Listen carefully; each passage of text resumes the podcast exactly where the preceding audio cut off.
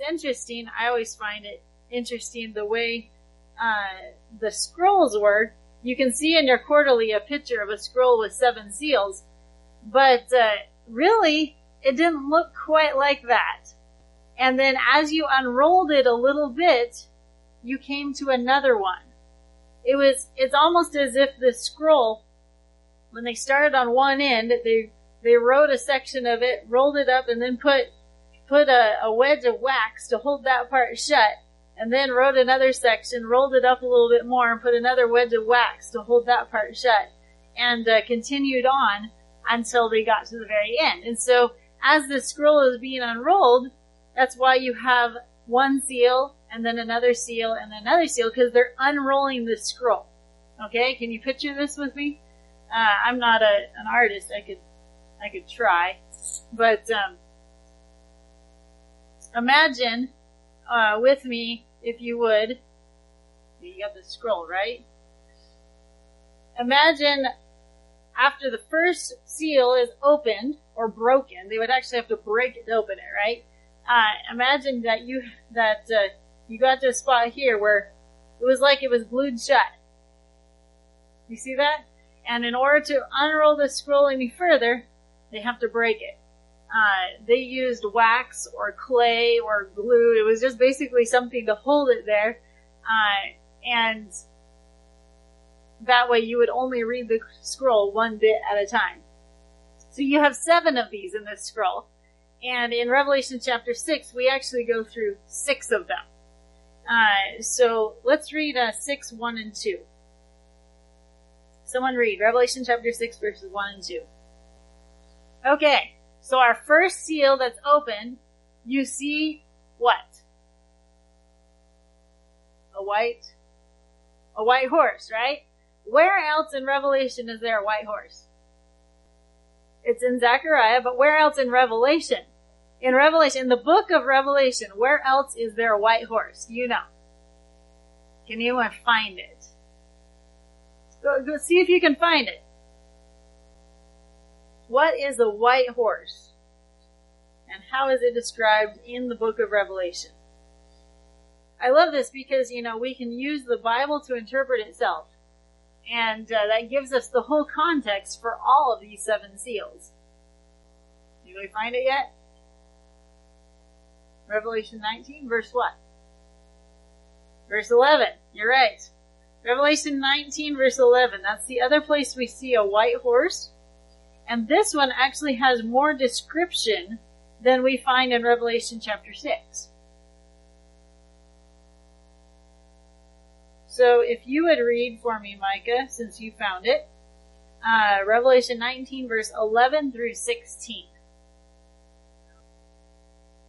All right. So is there any question as to the description of the rider of this horse? Who is this? Jesus, right? I mean, obviously we can see it all the way through, right? His name uh, is called the Word of God. Jesus is the Word of God, right? Um, out of his mouth goes the sharp sword, which is also the Word of God, right? Um, and, uh, it's, as you see this picture, if the rider on the white horse is Jesus, what would the white horse represent? Purity. The color white represents purity, right? So what... I don't know how to phrase this question. Maybe I'll just share with you my thoughts on this because I don't know how to ask it. If Jesus is on a white horse, how is Jesus' word going through, if we go back to Revelation chapter six, going forth conquering and to conquer the world? How is Jesus doing that right now? Through his church, right?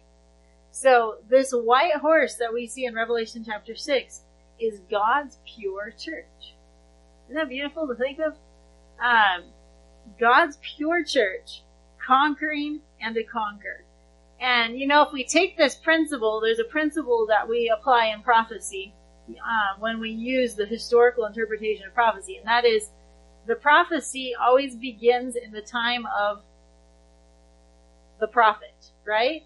So the prophecies of Daniel begin in the time of Daniel, right? And you can see how they were fulfilled all throughout history. And you see that principle over and over in Daniel. So when we get to Revelation, the prophecy of the seven seals begins at the time of the prophet John, uh, which really he's writing right after Jesus has gone to heaven, basically, right at the beginning of the early Christian church. So that is our time period for the first seal. And if we look at the history of the early Christian church, if you turn to Acts two, you probably don't even have to turn there. What happened in Acts chapter two?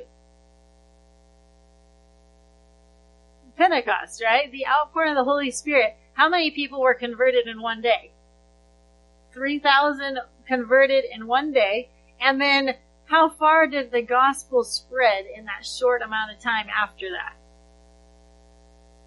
Almost the entire known world, right? So in a few short years after the time of Christ, the gospel, I mean, Jesus went from a name barely known at all to the gospel spreading to the entire world in basically a single generation.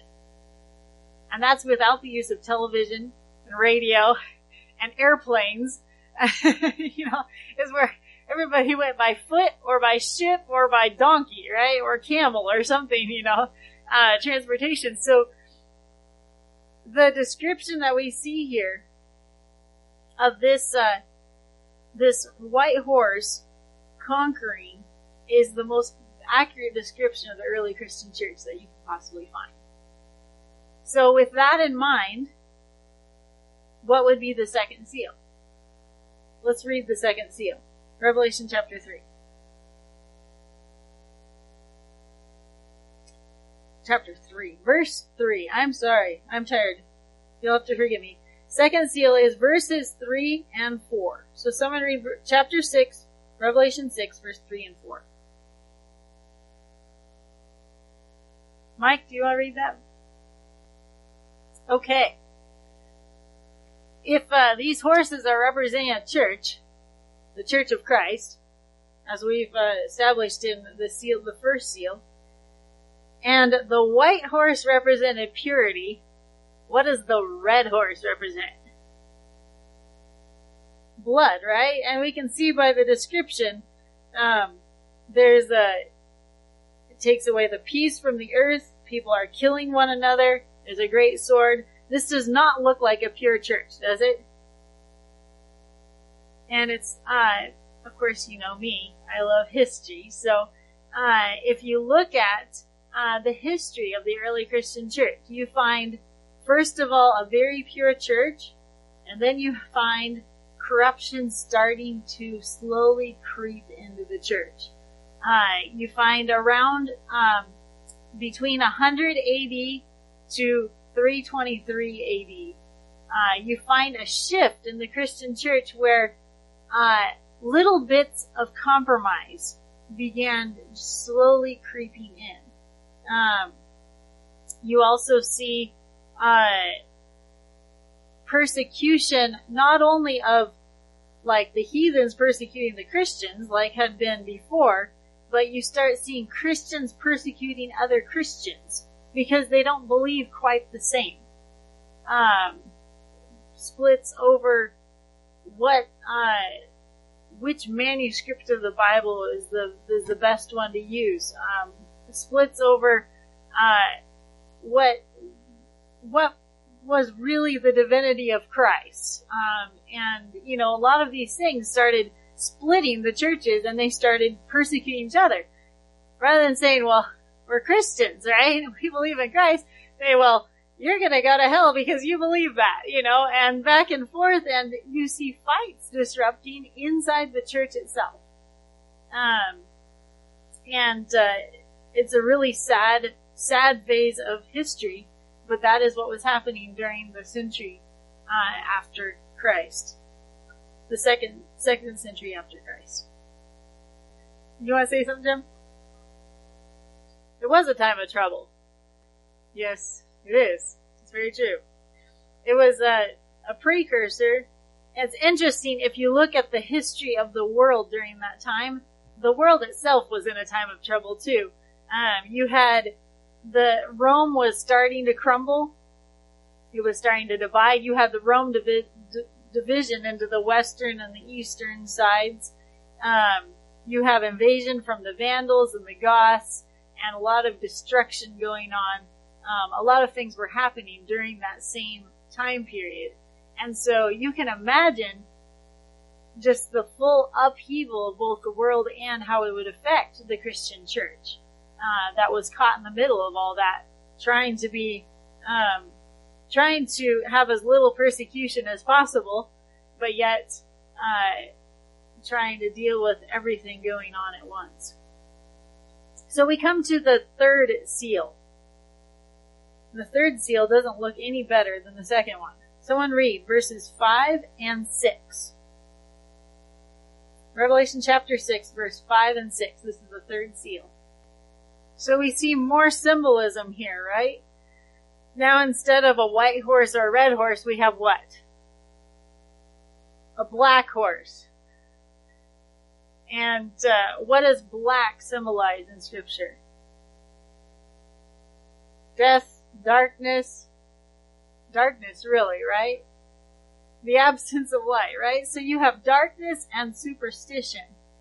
And uh, you'll notice in the the next century, uh, it's actually really between the years of uh, three twenty-three and five thirty-eight is when major corruption and darkness crept over the church. Now when I say the church, I'm talking about the Christian church at large. Um, over worldwide. Uh, this was during the time that Constantine began to rule. Uh, and he said, I'm a Christian. I'm, I'm tired of persecuting Christians, so I'm going to become a Christian. And if you want to be part of my government, you have to be a Christian too. And so in order to do this, he had to make the pagans happy. So he enacted what we know as one of the very first Sunday laws for Christianity. Uh, he commanded all the churches to rest and worship on Sunday instead of Saturday. And uh, in the process, he says, you know, we've got all these beautiful uh, pagan worship centers that we've been using for, you know, eons. And they're beautiful. They're, they've got gold and jewels, and like all the wealth of Rome is in these temples. We don't want to get rid of them, so let's turn them into Christian churches. And let's just rename the statues. And uh, so idol worship crept into the church.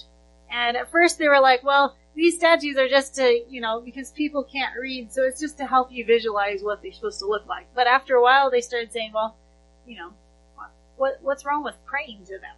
So they start praying to these uh, idols. And uh, really, you see in a very short time, the word of God is squelched. The darkness and the superstition began to reign because people were not reading God's word for themselves. And uh, just a serious period of darkness.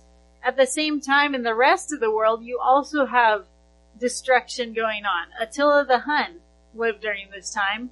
And um, barbarians began to conquer uh, Rome. And uh, in the process, I find this so interesting, but um, in the process, they, if they came upon a Christian who was keeping the seventh-day Sabbath, who was not part of the main organized church, they very rarely did them harm, these barbarians, when they would come in. But they would totally ransack anybody else. Um, and I like to, uh, I like to uh, think of that as part of this verse where it says, uh, "Hurt not, do not hurt the oil and the wine." What does oil represent in the Bible? The Holy Spirit. Um, the Holy Spirit was still present, even in that darkness and superstition. There were still people who were staying true to God's Holy Word and keeping the seventh day Sabbath, um, and not worshiping idols, and uh, preserving the pure and holy scriptures that we have today. Any other thoughts on the third seal? All right, we're going to go to the fourth seal then. I hope I'm not boring you with all my history. I just I I love this stuff. So for seal is verses seven and eight. Someone read Revelation chapter six, verse seven and eight. Glenn, do you want to read that? Thank you, Glenn.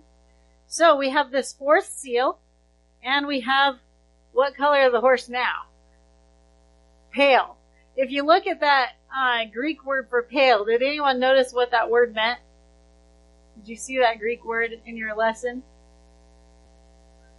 Ashen gray, the color of what? It was the color of a decomposing corpse. Okay, that's not just the color of death. This is the color of the corpse that's decomposing after it died. Okay, this is like worse than death.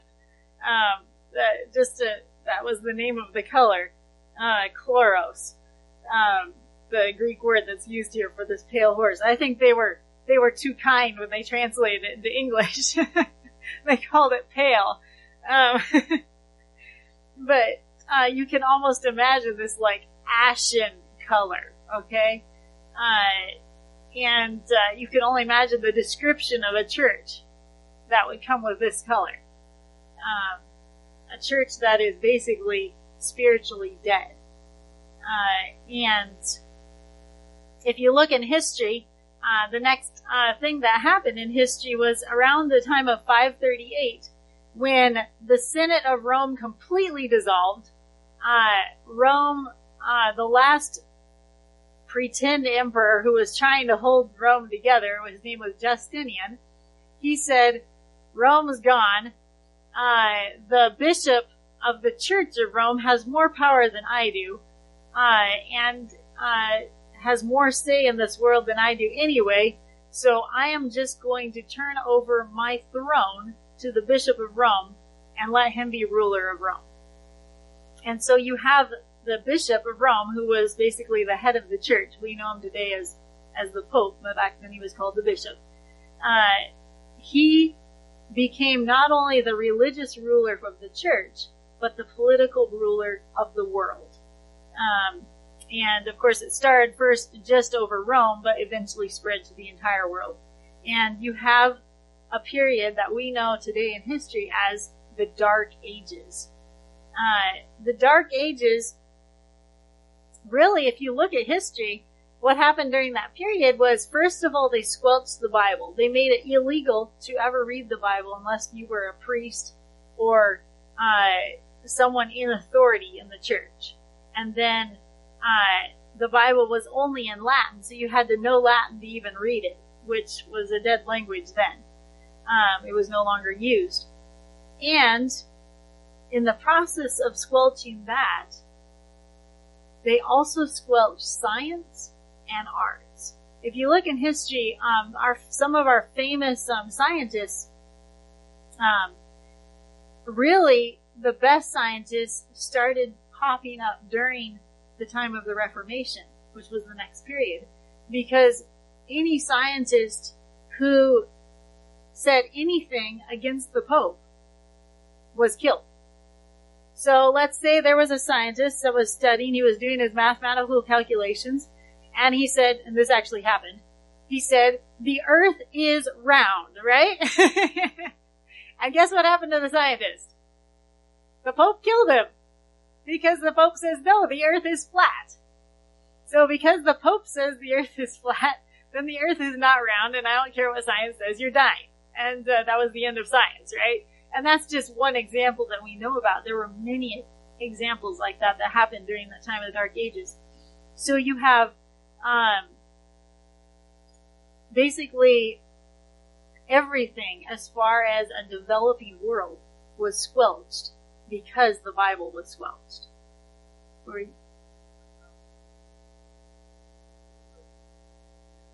yeah, yeah. Of course, Columbus was actually during the next period, uh, during the Reformation. Um, and they're the ones that made it out alive, because the ones before the Reformation all died. But uh, yes, it, it's really sad um, what was happening, and it was because the root cause was the Bible was squelched. And without the Bible, you can't have a development of culture and science, and without that freedom of thought and that freedom of religion, um, those things cannot be uh, developed. And um, so you have a dark ages, not only for the church, but for the entire world. And of course, especially dark for those who were pure to God's faith. Yes. Yes, what does it say in here? one fourth of the earth. Yes. God still had his hand in history, even during the darkest hours of this earth's history, during the Dark Ages. So then we have the fifth seal. So someone want to read verses nine through eleven. Jada, do you want to read that? No? Grandma, do you want to read that? Okay. So this fifth seal, you see uh, souls of the martyrs under the altar. Now this, uh, I- I'm sure you're all familiar with this, I don't even have to tell you, but uh, this verse, this passage is often misconstrued to say, see, here's proof that when you die, you are still alive in heaven or somewhere else um, until Jesus comes. Because here you see these souls under the altar and they're all crying saying, Lord, avenge our blood, right? Is that really true? That's right. In uh, the book of in the book of Genesis, right? God told Cain, the voice of your bo- your brother's blood is crying from the ground. Uh, the it's the blood, right? The blood that was slain, uh, that was shed when the martyrs were slain. God does not forget it. It's there crying out to him for remembrance. And uh, even if you did try to take that passage as proving that, you know, when you die, you go to heaven, it doesn't look like they're very happy.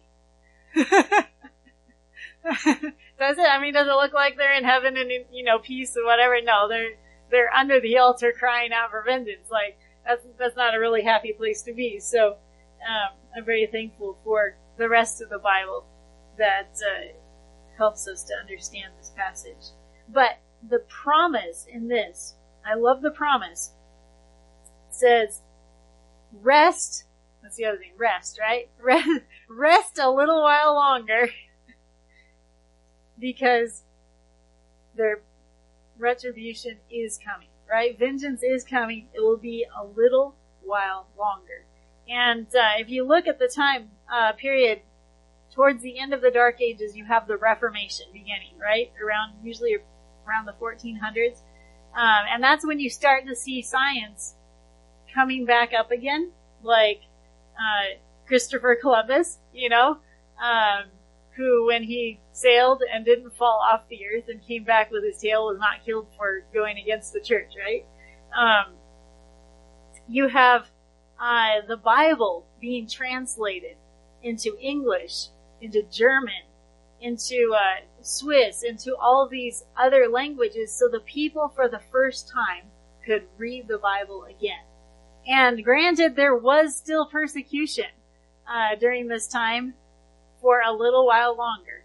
Um, and the persecution continued until through the seventeen hundreds, so another three hundred years.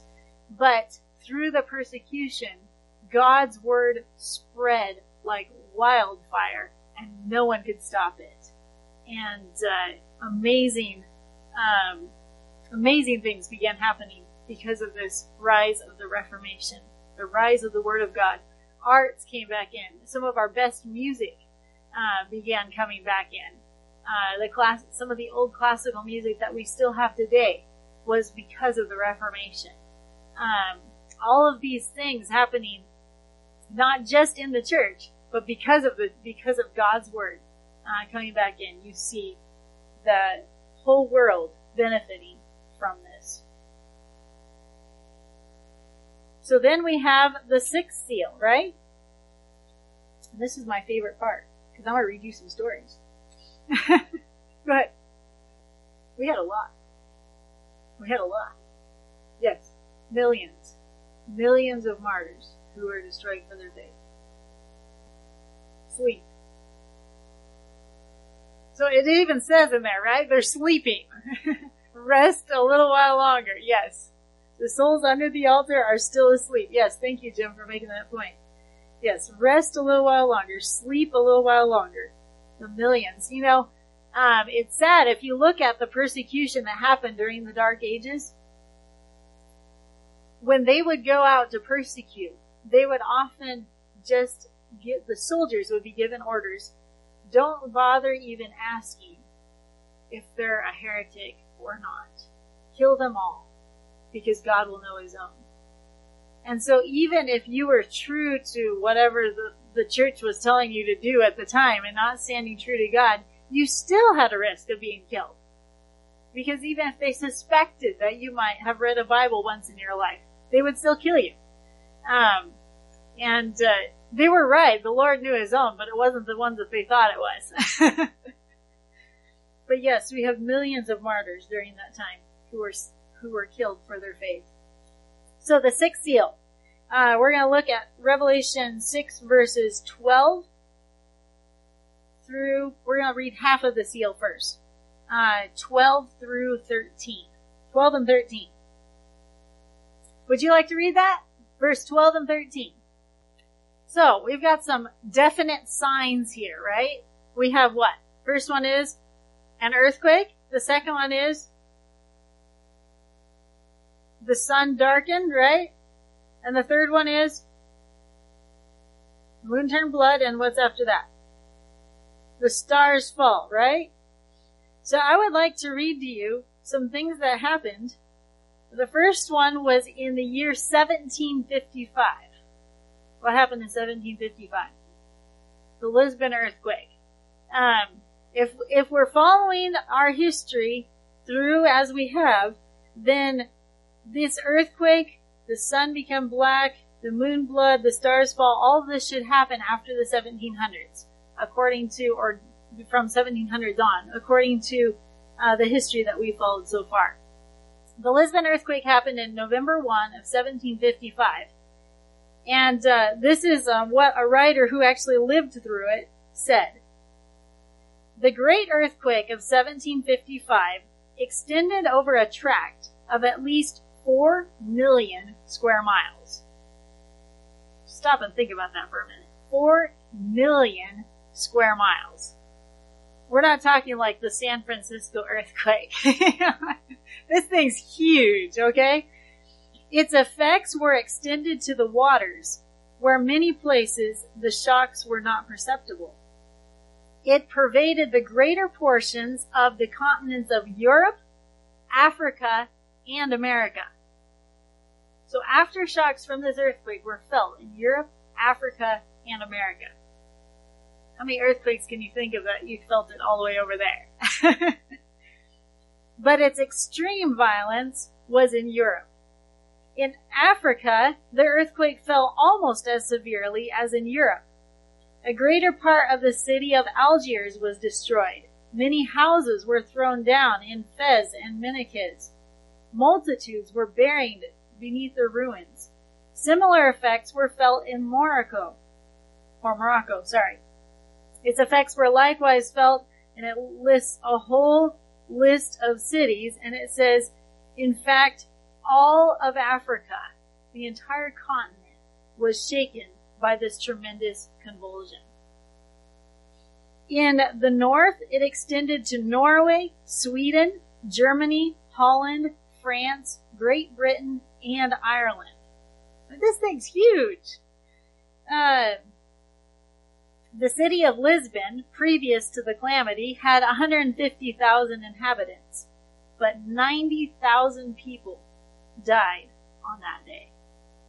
ninety thousand people killed in that earthquake, just in the city of Lisbon. In no part of the volcanic region of southern Europe has so tremendous an earthquake occurred in modern times. The sound of thunder was heard underground, and immediately afterward a violent shock threw down the greater part of the city. In six minutes, sixty thousand people died. In six minutes. The sea first retired and laid the bar dry, and then it rolled in, rising fifty feet above its ordinary level.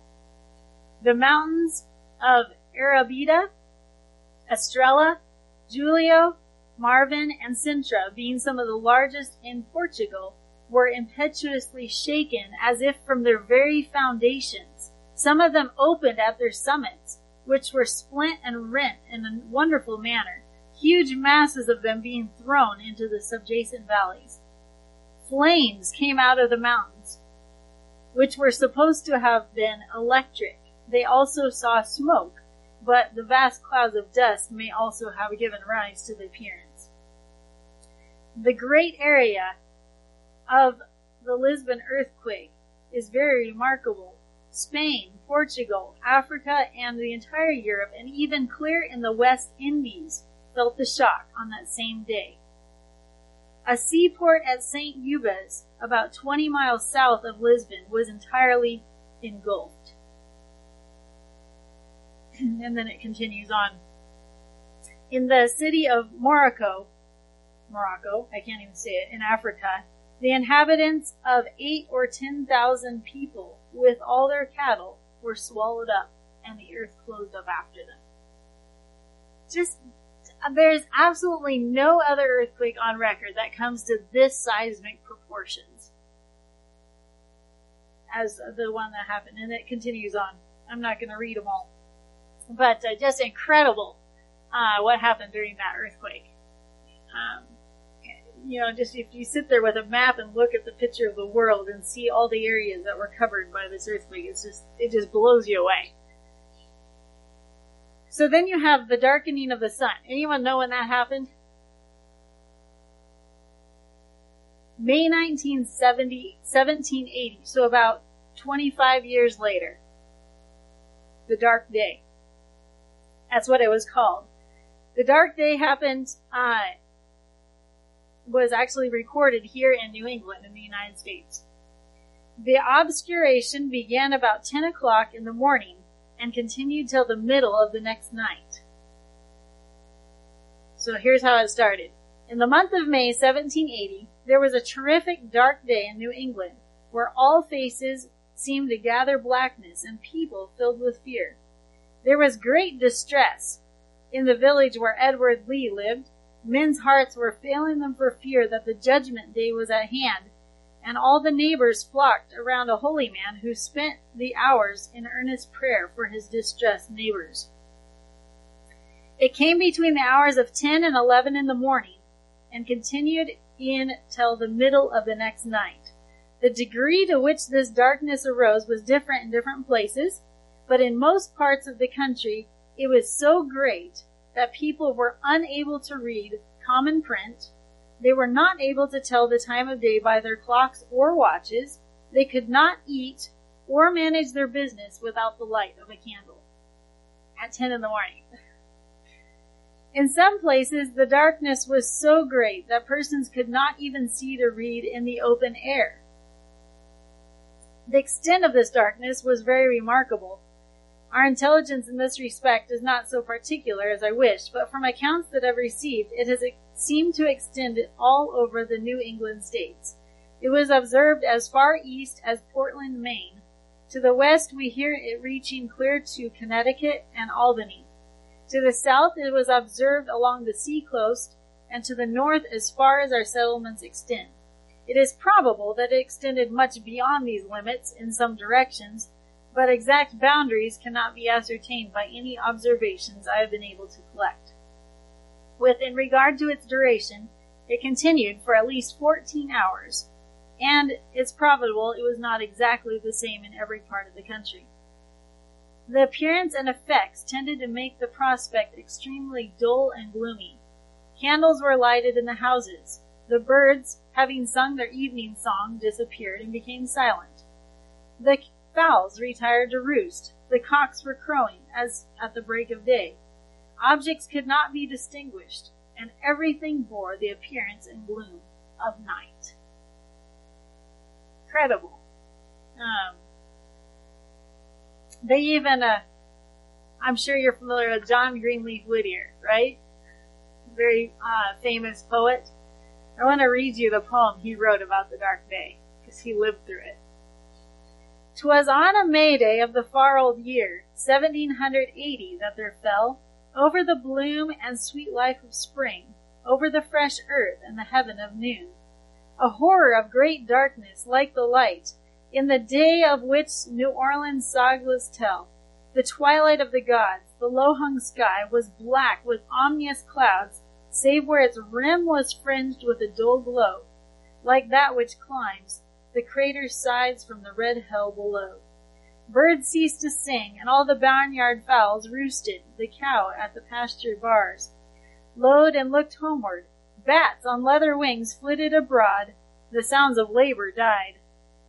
Men prayed, women wept, all ears grew sharp, to hear the doom blast of the trumpet shatter.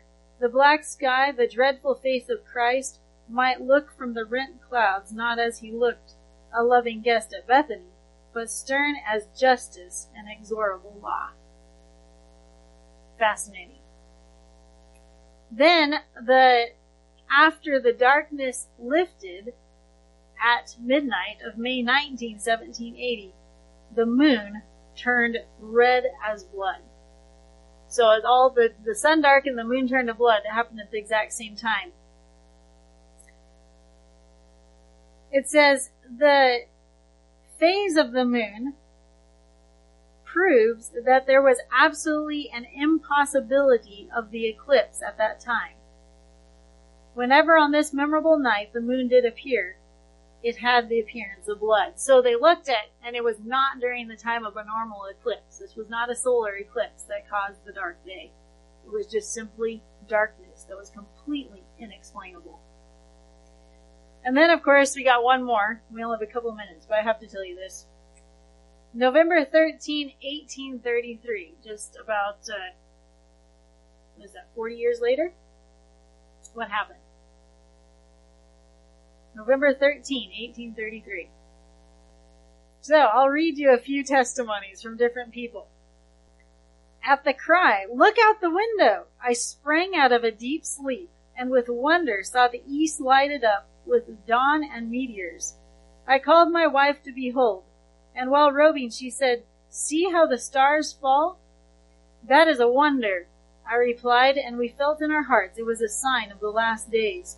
For truly the stars of heaven fell into the earth, even as a fig tree casts her untimely figs when she is shaken of a mighty wind. And how did they fall? Neither myself nor any of my family heard a report, and were I to hunt through nature for a simile, I could not find one so apt to illustrate the appearance of the heavens as what John used in the prophecy before quoted. "It rained fire," said one of my neighbors. "It was like a shower of fire," said another. Another said it was like large flakes of falling snow before a coming storm, or large drops of rain before a shower. I admit the fitness of these for common accuracy, but they come far short of the accuracy of the figure used by the prophet. The stars of heaven fell unto the earth. They were not sheets, nor flakes, nor drops of fire, but they were what the world understands by the name of falling stars. And one speaking to his fellow in the midst of the scene would say, "See how the stars fall?" And he who heard would not pause to correct the astronomy of the speaker any more than he would reply, "The sun does not move." No one to tell him, "The sun is rising." The stars fell, even as a fig tree casts her untimely figs when she is shaken of a mighty wind. So I want to read to you one more real quick. The most sublime phenomenon of shooting stars which the world has furnished any record was witnessed throughout the United States on the morning of the thirteenth of November, eighteen thirty-three. The entire extent of this astonishing exhibition has not been precisely ascertained, but it covered no inconsiderable portion of the earth's surface. The first appearance was like that of fireworks, of the most imposing grandeur, and covering the entire vault of heaven with myriads of fireballs resembling skyrockets. Their coruscations were bright, gleaming, and incessant, and they fell as thick as the flakes of the early snows of December. To the splendor of this celestial exhibition of the most brilliant skyrockets and fireworks of art, bear less relation than the twinkling of the most tiny star to the broad glare of the sun. The whole heavens seemed to be in motion, and suggested to some the awful grandeur of the image employed in the apocalypse, upon the opening of the sixth seal, when the stars of heaven fell into the earth, even as a fig tree casts her untimely figs when she is shaken of a mighty wind. After collecting and collating the accounts given in all the newspapers of the entire country, and also in numerous letters addressed to either of my scientific friends, the following seems to be the leading facts attending this phenomenon. The shower pervaded the entire North America, having appeared equal splendor from the British possessions in the north to the West India Islands in Mexico in the south, from the sixty-one degrees of longitude east of the American coast, quite to the Pacific Ocean on the west. Throughout this immense region, the duration was the same. The meteors began to attract the attention by their unusual frequency and brilliancy from nine p.m. till midnight, and were most striking appearance from two a.m. to five a.m. They arrived at their maximum at many places around four a.m. in the morning, and continued until rendered invisible by the light of day. Just incredible. You know, when we see a meteor shower today, you know, you might see like ten or fifteen stars fall in an hour, right? And uh, we consider that a pretty good shower. Um, and you only see, you know, like maybe for an hour, and, you know, it'll be an hour on the west coast and an hour on the east coast, you know, and it just kind of travels over. But this was nothing like that. This was literally like fire raining from the sky. Like all the stars were falling at once, and you could see it over the entire area all at once. The entire North American continent. So, if those were the fulfillment of the first half of the sixth seal, what is the second half of the sixth seal? Jesus coming. And where do we live in this time? In the sixth seal. And my friends, Jesus is coming soon. Are you ready?